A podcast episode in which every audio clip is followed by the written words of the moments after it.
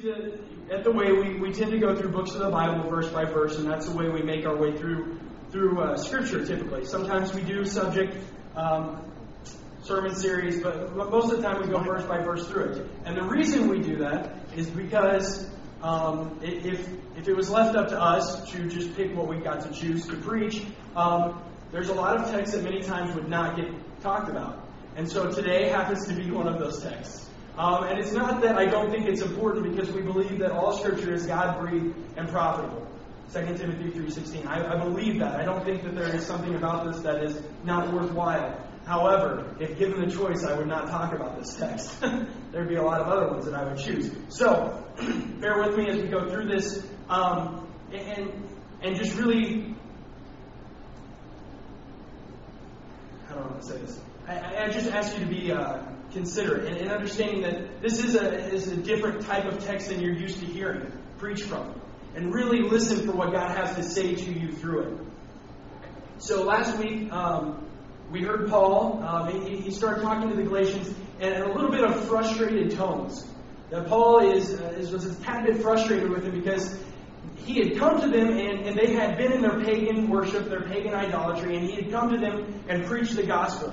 And they had come to know God, or rather, as he said, rather, God came to know them. And they were going back, this turning back to the law was in the same, same boat as their pagan idolatry. That their following of the Jewish traditions and law fell under the exact same kind of idol worship as them worshiping idols and, their, and sacrificing to their pagan gods. And he, he gets so frustrated to the point where he, he even says, you know, I think I did all of what I did for you guys in vain. That everything I preached to you guys, everything I taught you guys, I might as well not have done it at all. And I told you guys last week to, to bear with him through that because those were, those were hard words to bring. Those were difficult things to hear. But Paul does all of those things that, that he says, all those things he does, he does out of a heart of love and care and concern for the churches in Galatia. And as we get in today's sermon text, you're going to see Paul's heart and Paul's concern and Paul's love for the church in Galatia. You're going to begin to see that his frustration came out of his heart as a pastor and as a shepherd for the churches there. Um, and what really makes this this a different type of sermon is that this sermon particularly deals with pastors and their relationship with the people in the church, ministers and their relationship with with the lay people. And uh, so, so as I continue to go through this, I ask that, that you recognize I'm not calling anybody out. I'm not criticizing anybody. I'm not lifting anybody up. What I'm doing is giving scriptural evidence and a basis for what a good, biblical, solid relationship between the pastor, the minister, and his people really looks like. Now, as we uh, begin to think about Paul as a pastor to these churches in Galatia, I think it's important that we spend some time really looking at his previous relationship with the church in Galatia, why he felt he had the ability to write them this letter and say these things. And, and you see him plant these churches, really, start these churches, um, and, and, see their beginnings in Acts 14. Um, and we're going to start there real quick, and I just want to kind of give you some background, maybe some better understanding into Paul's thoughts and his insights into the church as he really writes to them. So we're going to be starting in um, verse 1 in chapter 14 of Acts, and this is Paul and Barnabas that it's speaking of. Um, it says, Now at Iconium, which is a city in Galatia, the country of Galatia, at Iconium they entered together into the Jewish synagogue and spoke in such a way that a great number of both Jews and Greeks believed. But the unbelieving Jews stirred up the Gentiles and poisoned their minds against the brothers. So they remained for a long time, speaking boldly for the Lord, who bore witness to the word of his grace, granting signs and wonders to be done by their hands. But the people of the city were divided. Some sided with the Jews and some with the apostles. When an attempt was made by both the Gentiles and Jews with their rulers to mistreat them and to stone them, they learned of it and fled to Lystra and Derbe, cities of Lycaonia, and to the surrounding country, and there they continued to preach the gospel. Now, Lystra and Derbe are other cities in Galatia, just so you know. Um, but the, the, next section is really going to talk about their time in Lystra, at the end of their time in Lystra. And when Paul and Barnabas got to Lystra, Paul actually heals a crippled man. Um, and what happens is, is that after his healing, all the people around him begin to worship him and Barnabas as gods. That they call uh, Barnabas Zeus and him Hermes, and then they, they begin to worship him. So they, they then have to correct the whole teaching there that goes on there. But this is what happens. Uh, we're going to pick it up in verse 19. This is where what happens at the end of their time in, in Lystra. Um, it says, But Jews came from Antioch and Iconium, so those ones that were there previously before that were talked about in the, in the first section of Scripture. But the Jews came from Antioch and Iconium, and having persuaded the crowds, they stoned Paul and dragged him out of the city, supposing that he was dead. But when the disciples gathered about him, he rose up and entered the city, and on the next day he went on with Barnabas to Derbe. And when they had preached the gospel to that city and had made many disciples, they returned to Lystra and to Iconium and to Antioch strengthening the souls of the disciples, encouraging them to continue in the faith, and saying that through many tribulations we must enter the kingdom of God. And when they had appointed elders for them in every church with prayer and fasting, they committed them to the Lord in whom they had believed. This is the beginnings of the church in Galatia. I mean, Paul, I, think it's pretty obvious, Paul cared very deeply for these people. I mean, he gave his life almost multiple times for these people. And just a small aside, I think that's one of the funniest stories in, in Scripture is that they pull him out and they think he's dead. The disciples walk up and Paul just gets up and just like walks on. I just think that's humorous.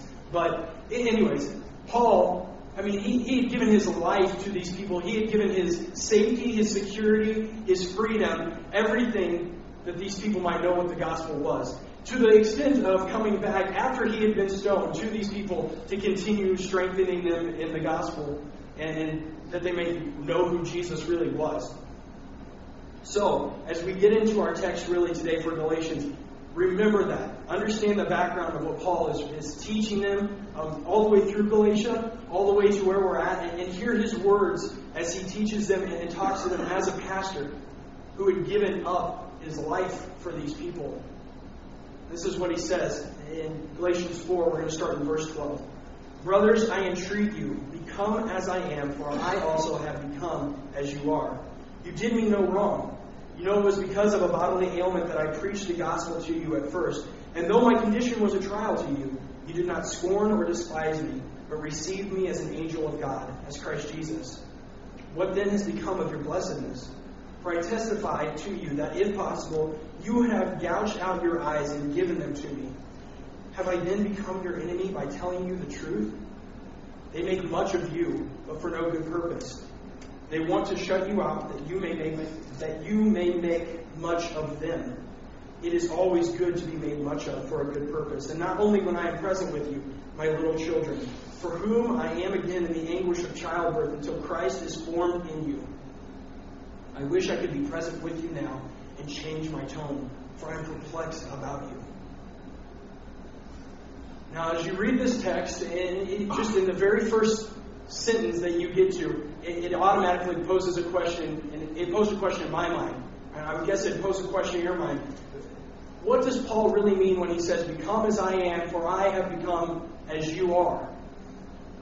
The crazy thing is, is that all throughout the book of Galatians, Paul has spent his time saying that you don't need to be a Jew. He's telling these Gentiles over and over again, you don't need to be a Jew.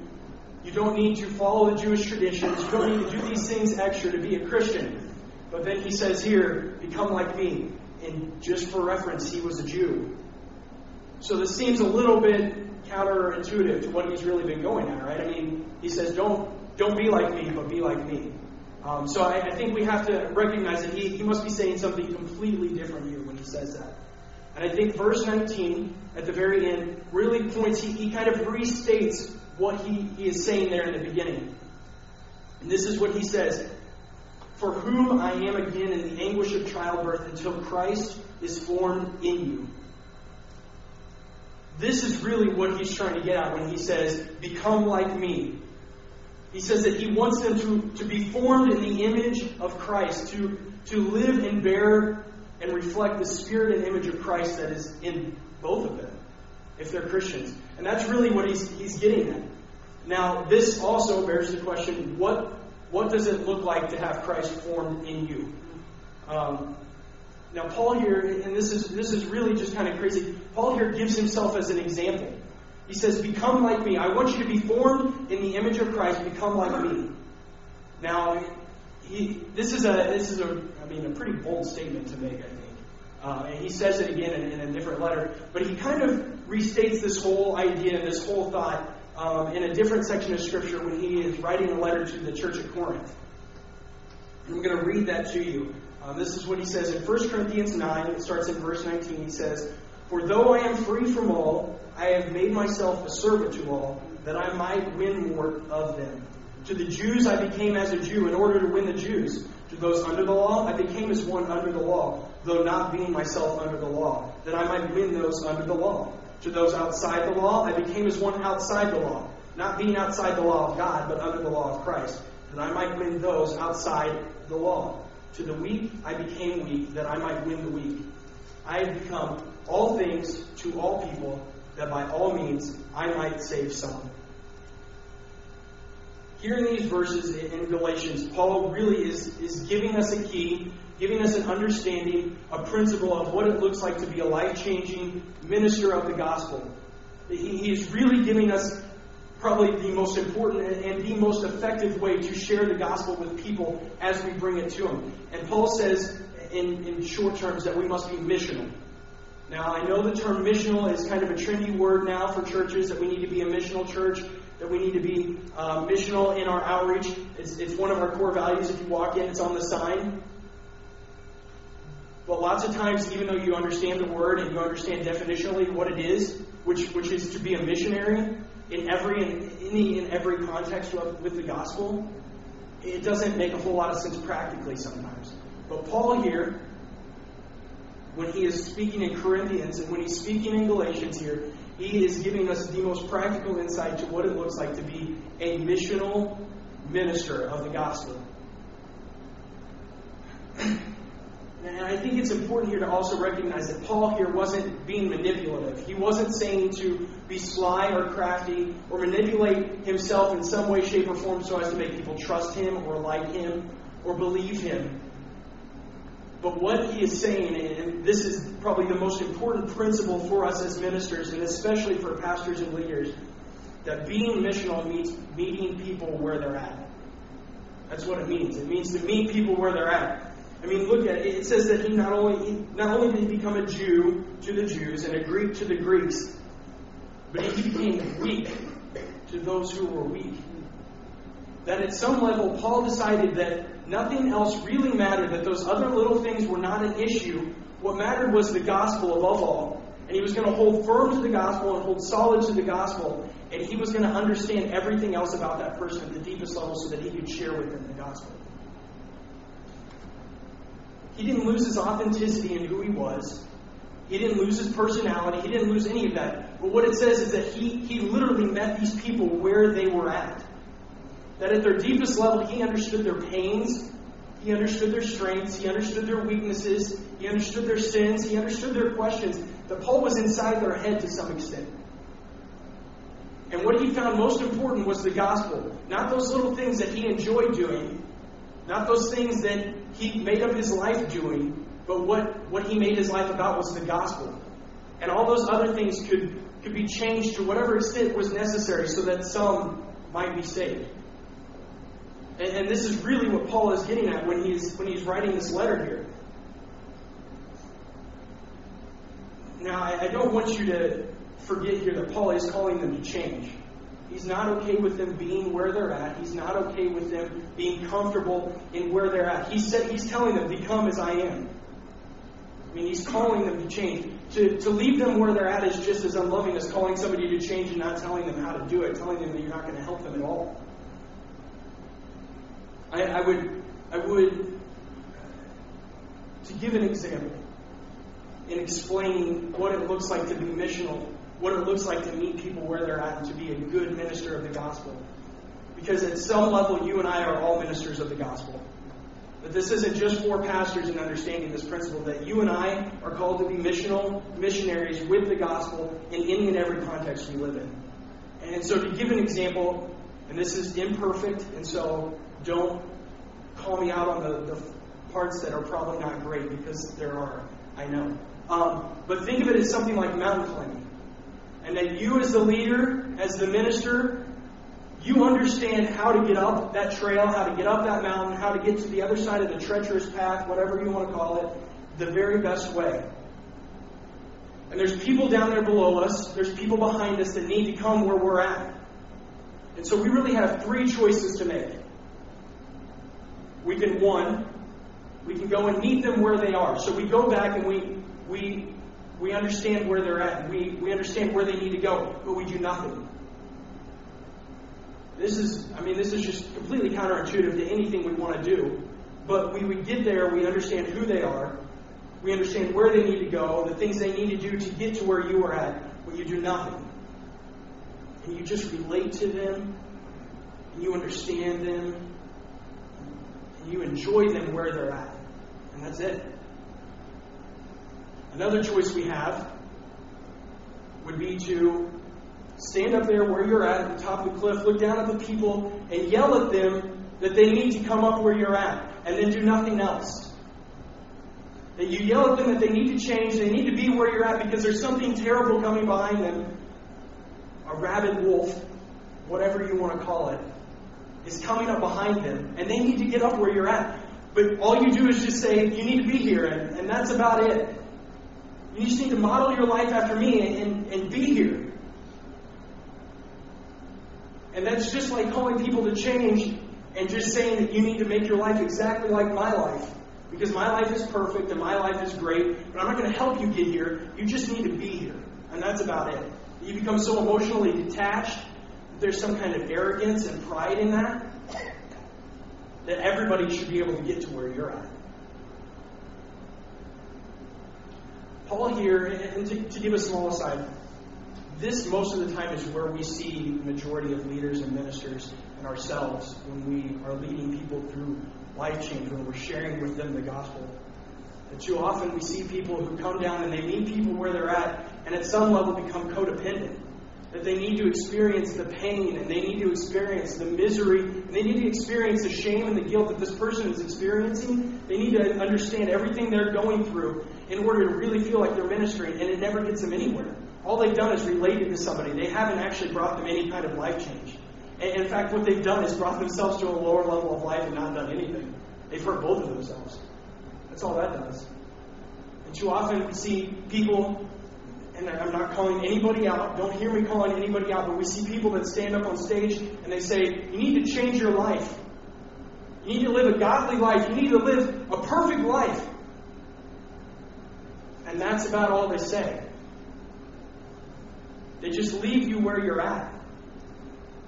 There's no love, there's no care, there's no compassion. All they care about is that you look just like them. They don't care how you get there, whether it takes you through a billion hurts and a billion pains. They just, you need to be where I'm at. And they don't care about anything else.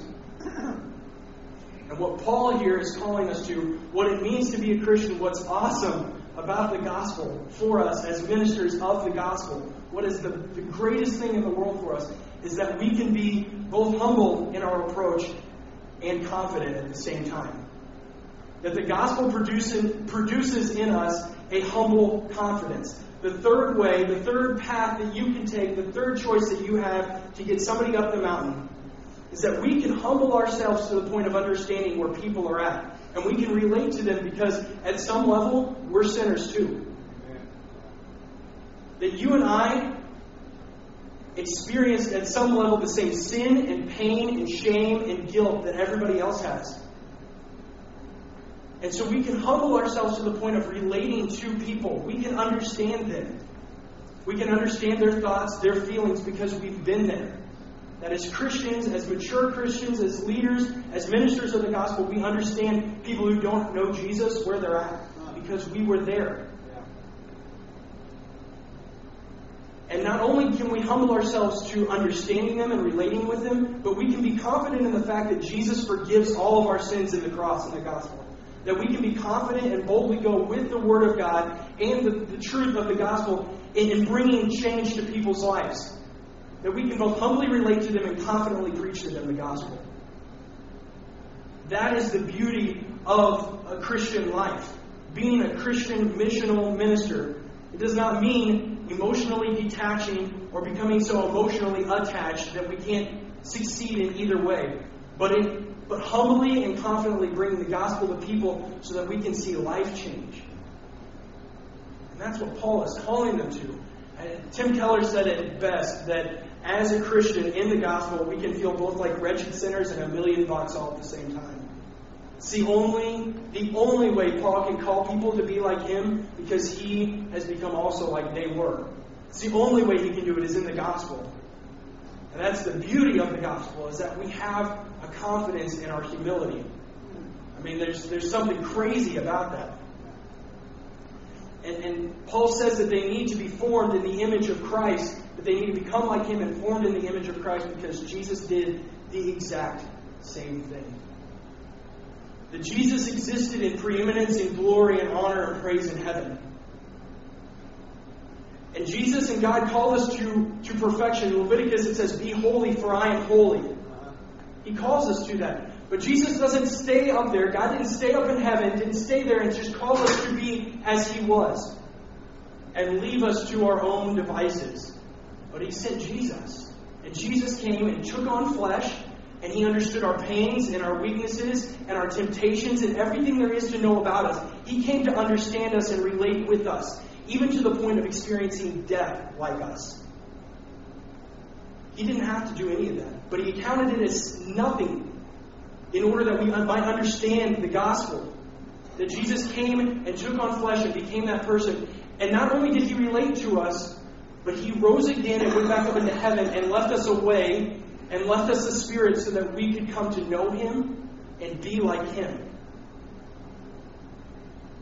That in Christ we have the same standing and the same righteousness and the same place as Jesus at the right hand of God. And he came to make us like him.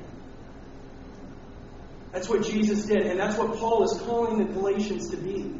That's what he's that we have to be missional. In order to be missional, we have to account our styles, our thoughts, things that make us up as as something that is not as important as the gospel. I wish there was a better way I could just said that because I could have been a whole lot better. But but that there is we have to count everything in our lives as less than the gospel. All that matters is bringing that to people. Jesus accounted, he made himself nothing, Philippians 2 says, in order that he might become like us to share with us the truth of the gospel. And give us a way to become like him. And that is what Paul is calling the people to. He's saying those other things don't matter. The traditions, the law, they don't matter. The festivals, the holidays, being like a Jew doesn't matter. What matters is the gospel. I've shown you this. I've told you this. You've experienced this. The gospel is what matters. Those other things don't. Become like me. Become free in the fact that you are allowed to live in Christ. Free from all of the different traditions and things that you have to do in order to be saved, like the Jews say. Now, so far, this has been, I've tried to make this as practical as possible for, for everyone. That we are all ministers of the gospel, and that we all must live missionally. We are called to become like a Jew so that we might win the Jews, and become like a Greek, one outside of the law, so that we might win some that are outside of the law. Become weak so that we could win the weak. That's what we're called to be like, just like Paul, like Jesus. We're called to be like that. But in order to be true to the text, I, I need to take a step back and we really need to focus on what it looks like for a pastor and his people. Now, this text isn't very explanatory in the sense that Paul just comes right out and tells you what a good pastor looks like. And it's not explanatory in the sense that he doesn't come right out and say this is what the people of the church should be to the church or to the pastor. But principally, we can see that Paul, who says he is working to be formed in the image of Christ, is also working to be a good pastor. And so we can principally, in principle, pull out some good, good thoughts and good things to think about when it comes to understanding the relationship between the pastor and his people in the church. What it looks like for him to lead them through life change. What it looks like for him to interact and, and relate to his people in the church. And what comes first of all, when a pastor and a minister call people to change, he isn't looking to boost his own reputation and glory, but God's. In verses 17 through 19, this is what Paul says in the text we read. They make much of you, but for no good purpose. They want to shut you out that you may make much of them. It is always good to be made much of for a good purpose, and not only when I am present with you. Paul explains that the people, the Judaizers that had come in and explained that they needed the law as well, weren't really there to bring glory to God, but rather glory to themselves. They were, they were more concerned with getting converts. They were more concerned with their own reputation so they could go back to the Jewish leaders and be like, look how many people I converted. Look how many notches I got on my belt. That's what they were about. And Paul says that's, that's not what it is about. The only time you should be making much of somebody, and he points to himself, is when they're imitating Christ. Because in that, God gets the glory. Uh, the, the, the, Judaizers were even going to the point of, of saying that if you didn't believe what we did, if you didn't go along with what we were teaching, that they were going to shut them out, exclude people. Um, and the whole Judaizer thought, it, reminds me of uh, John 5.44. This is Jesus talking. He says, How can you believe when you receive glory from one another and do not seek the glory that comes from the only God? The point of a pastor in calling people to change, the point of a pastor in, in, in speaking to his people, is to bring glory not to himself, but glory to God. And just to connect this back to the last point, when you and I are missional and we are living in such a way so as we can share the gospel with as many people as possible, that's bringing the most glory to God. But it's not about us and our reputation, obviously, because we don't care about that. We care most about the gospel. And that is what brings glory to God. Because the gospel, in the gospel, God is the most magnified, God is the most glorified, His reputation is boosted the most, His praise is given the most, honor is bestowed on Him, on him the most, and it is all about God. That is, that is the gospel. And when we share the gospel and we live missionally, we are bringing the most glory we can to God. In the gospel, we see the most magnified view of God's love and His grace and His judgment and His wrath, His beauty, His righteousness and His worth. The gospel is the greatest picture of God's glory that this world will ever know until His return. And the sad thing is, is that many times when pastors bring us a call to change our life, that many times when we hear the gospel come into our life through ministers in our lives, Paul says that principally shows us that a pastor's call to change is difficult and at times it's resisted. Um, in verses 13 through 16, Paul is reiterating and recounting the last time he came and preached to them, how they considered it such a blessing that he was there. That God had given them the grace to understand why he was there, and they had accepted him and, and counted as everything else as, as not problem. All they cared about was the fact that Jesus, that Paul had come to preach Jesus. And Paul here, the first thing he says, right after he, he calls them to change, one of the first things he says is, uh, Am I now your enemy? I mean, he immediately anticipated some kind of anger and resistance to him bringing them a call to change. That's the first thing he says. And I think this points this points so clearly to the fact that we need ministers and we need pastors and we need people ahead of us in the faith telling us truth and calling us to the gospel and calling us to change our lives in light of gospel and Jesus. Because too often when people do we think so much of ourselves that we immediately become angry and defensive. That we think so much of ourselves that when people do call us to change we don't accept it well. We don't take it well. We don't like it very much it's a hard thing to swallow. And typically, we justify the majority of our actions with some kind of godly attribute. But the, the reality is, is that when, when the pastor is bringing the word of God, that when people minister to you truth, accept it humbly and graciously. But too often, we think too much of ourselves. And we need people in our lives to tell us those things, to call us on those things, to keep us accountable. That's why we need community. That's why you need to be living in community. You and I too often find ourselves to be victims. That we do what we do because of our culture and our society and how we were raised and everything that went on around us. But the, the truth of the matter is, is that doesn't really matter. What matters is that Jesus comes into our life and, and changes us. And that we're humble enough to accept any kind of critique or truth that's given to us. And that's, that's really what Paul is calling them to. But the, the way that Paul calls them, and this is probably the most important thing to get here, that when Paul calls them, he doesn't do it in an angry sense or emotionally detached or just wanting to rant and rave. But when a pastor calls his people to change, he does so with care and compassion and concern. Paul says here at the end of his passage that he is in the pains of childbirth for these people in Galatians to be formed in the image of Christ. That many times when a pastor brings truth and the people resist, it brings with it heartache and pain. And it's not like they're happy that everybody's angry at them. Amen. I seriously doubt the majority of us enjoy people being upset with us. That's not why they bring it. It's to bring glory to God, not to themselves.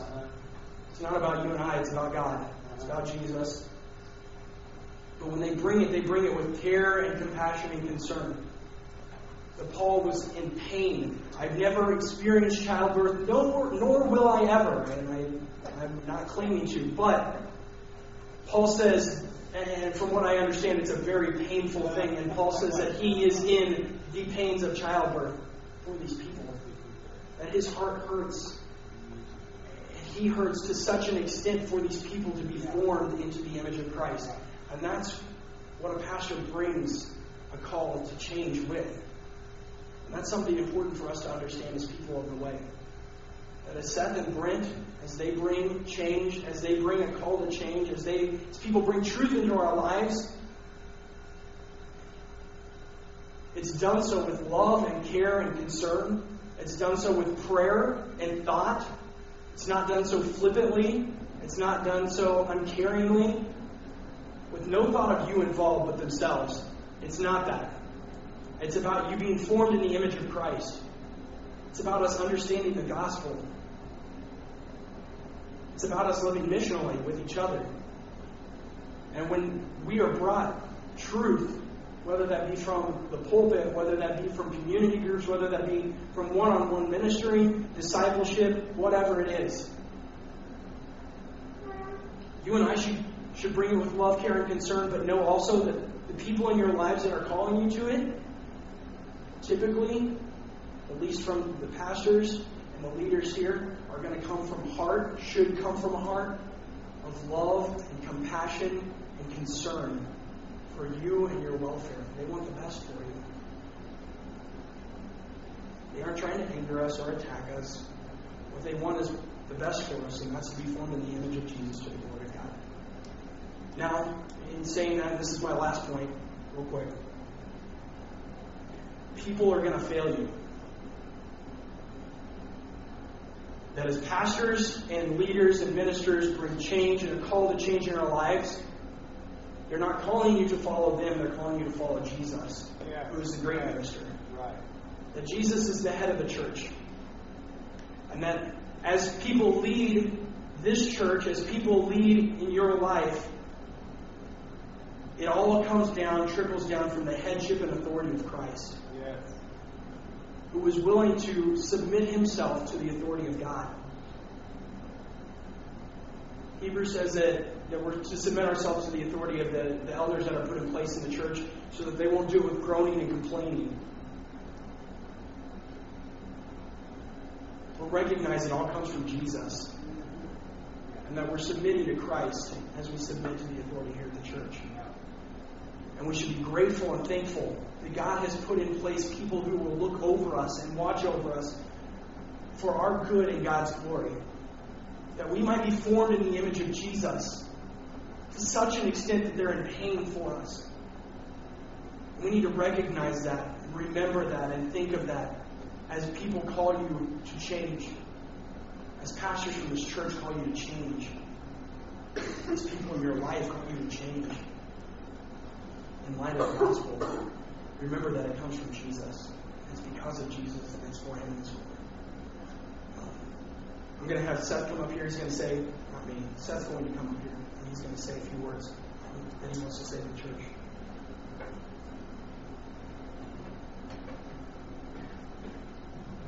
I uh, was really thankful that Matt got to be the one to preach this because it actually works a little better coming from someone that's not the pastor to sit and talk about how the people and the pastor should relate.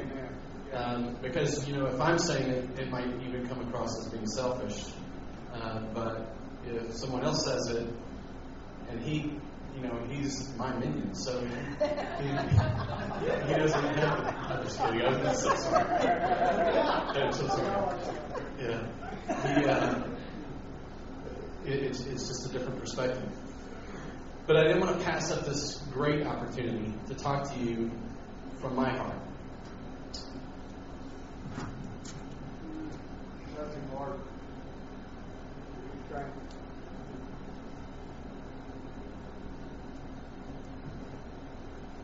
even in something like a trip to Guatemala.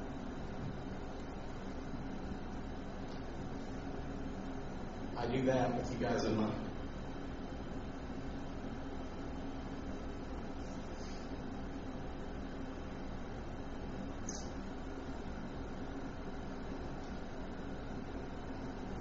In the past four years, I've seen my wife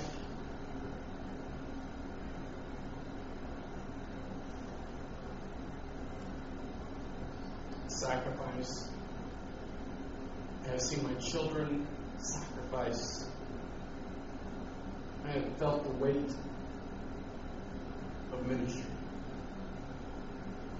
And some of you have, most of you have not been here the entire four years, I, I understand that. But even for those of you that have been here just months, know I love you. And I want the brightness and the beauty of Christ to shine from you. Amen. I, I don't want to stand before you and act as some man who doesn't understand the pains and the problems of your life. There are not many things that I haven't experienced, and, and many of them my own stupid, idiotic decisions, but I can tell you there is no greater answer than our Lord Jesus Christ. Amen.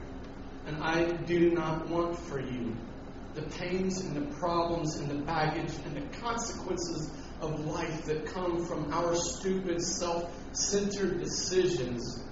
So learn from me.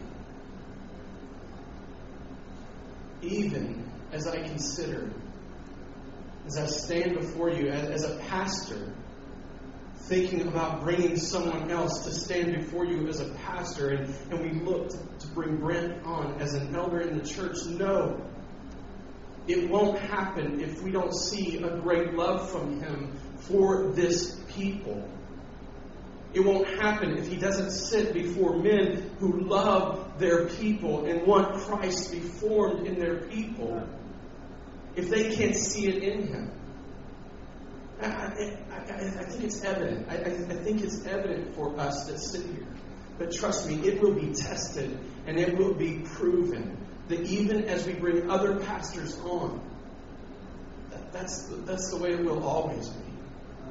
I wouldn't let Matt stand before you because I love you. I wouldn't let Matt stand before you and bring a message if I didn't think he cared about you. Yeah. In this, in, in, at the beginning of the year, I told you, I challenged you to several things, things that I wanted to see in our church. And I expect to see those, ha- those things happen in our church. I expect you to be sharing your faith. I challenge you to, to lead people to the Lord. I challenge you to give your life more to God in this year than you have ever before. In your time, in your treasure, and in your talents. But not because I want you to have less in this world, or not because I want you to, to have less time to sit and relax, or not simply because I want you to just be busy all the time. I want you to be growing in Jesus Christ. And if there was any lesson I have ever learned on a mission trip, it was reaffirmed this week as I sat in Guatemala and I watched people who had never left the country, who had never never done much beyond go to work, go to church on Sunday, hang out with their friends and community group. As they took a step of faith and they saw God begin to work, they recognized that their life had not been lived in faith. They recognized that they lived very comfortable, controlled lives until the moment that they stepped out and submitted under someone else's plan and gave themselves to someone else's purpose and gave up complete control. Uh-huh. Yes. That's the life of faith. Yeah. And that's the life I'm calling you to. But not in me. In Jesus Christ. He won't let you down. You won't be disappointed. And I'm going to call you to that. I'm going to challenge you to that. And as Rick comes on as we finish uh, installing him as an elder, as we finish this process with him, that's what he's going to do as well. Not to be your enemy, not to stand against you, but because we want the best for you. We want the best for our church. We want the best, not even for ourselves, but for God, who saved us, who loved us, Jesus Christ, who gave himself up for us. That's all I say. Let's pray. Father, you are good, you're gracious, you're loving. We recognize that we are unworthy of that. We recognize that our, our value really is tied up in who you are and what you have done. I pray, God, I pray that through your Spirit, you would that you would just embolden us, that you would give us strength and courage to face the days that we have. Father, but I, I, I pray especially right now for our church. I know that there's people aren't here today that, that aren't hearing these words, God, but that you would instill in us culture that's not afraid to submit to authority. It's not afraid to follow someone else's plan or, or give ourselves to some other purpose. But not just anything. And not, not, not just anything that just comes blowing across the, the tops of the trees, that, that we wouldn't just be blown around like reeds in the wind, but that we would be given wholly and completely to your plans and to your purpose, that you would fill us. You would move among us. Father, that you would give wisdom to the leaders of this church to lead with compassion and grace as we bring truth and call people to righteousness. Father, that you would give courage to the people of the church who are following these leaders to recognize that there are times that we need to let go of our own selfish perspectives to, to continue to grow up in you. So all these things I pray in Jesus' name. Amen.